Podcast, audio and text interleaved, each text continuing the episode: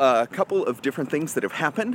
One is Digital Learning Day that happened on the 17th of last week.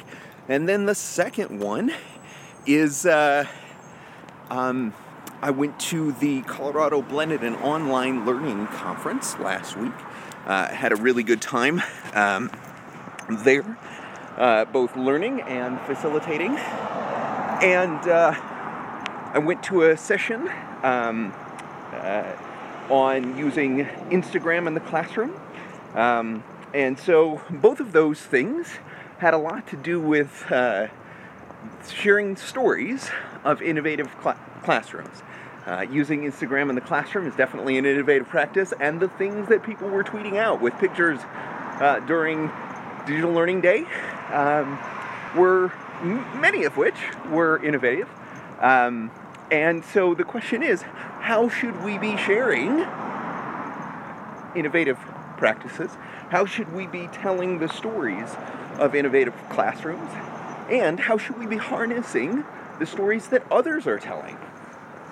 One of the things that I did, uh, I don't know if it was last year or the year before, with uh, Digital Learning Day, was I set up a um, a Twitter archive using Google Sheets um, to gather all of the tweets that were being shared.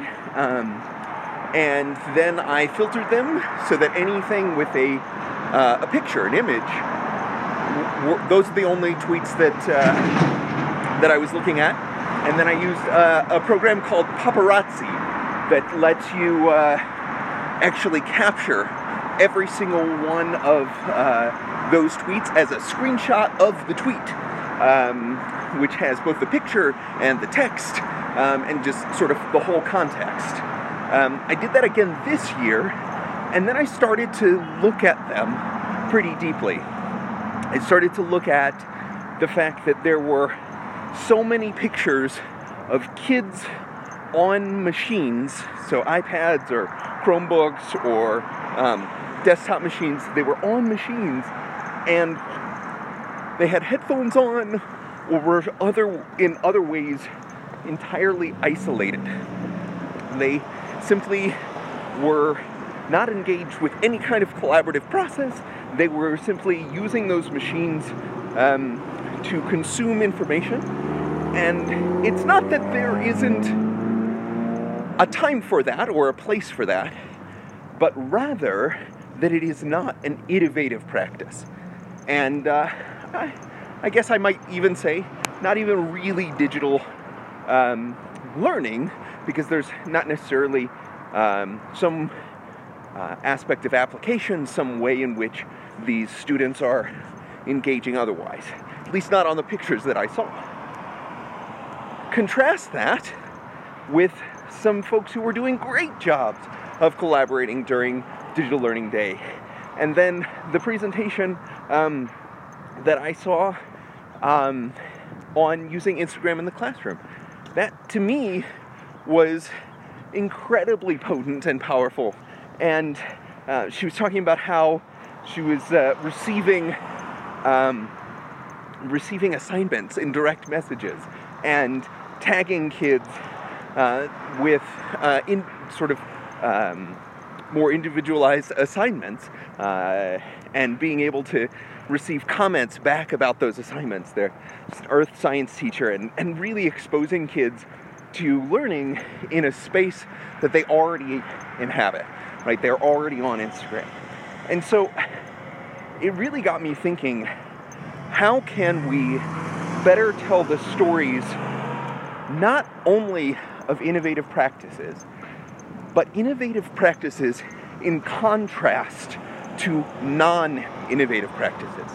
Not to say that they are bad or that they are something that, um, you know, we are, are trying to squelch, but rather that we are calling attention to things that truly are about authenticity and are truly about collaboration, and that we are not just lumping every use of technology and of devices in the classroom into this broad spectrum or into this broad bucket of, well, this is what uh, digital learning looks like, or, you know, these are all things that we are uh, in support of.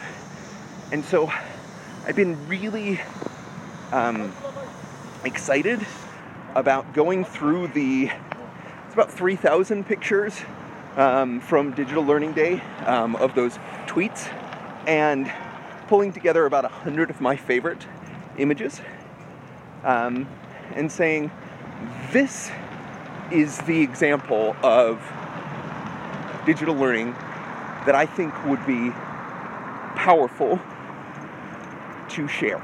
These are powerful practices in digital teaching and learning. And it is this curation, this sharing of the story in contrast to the thousands of other images that are not about that. And I think for me, that's really where the the conversation changes and where it becomes much more about the learning, where it becomes much more about what's possible and what's what it is that we are for in the context of everything else. And so that's I guess my answer to this. How do we share and harness the stories? Is it that we put them into context? We don't just tout them as innovative, we tout them as innovative and actually opposed to um, what are holding us back. And I think there is this element of just not accepting every time a teacher is pulling out the devices and saying that that is, you know, really authentic or or uh, supportive learning. Um, so I guess that's that's my answer and the way in which I'd like to see folks harness the power of these stories of innovative practices is to put them in context and say how and why they are truly innovative, how and why they are so um, radically different and or better, um, and really contextualizing, you know, what it is that that we are for. Um, and I use we rather uh, in a broad way here, but that we as a, uh, a group of teachers and leaders who are really trying to uh, make innova- innovation about more than just experimentation um, and really supporting teachers and leaders in doing the same by telling those stories of truly innovative practices. So, thanks for coming along on the walk and talk. Um, if you'd like to ask me a question, use the hashtag AskBenW. And I hope you have a great day of learning ahead of you.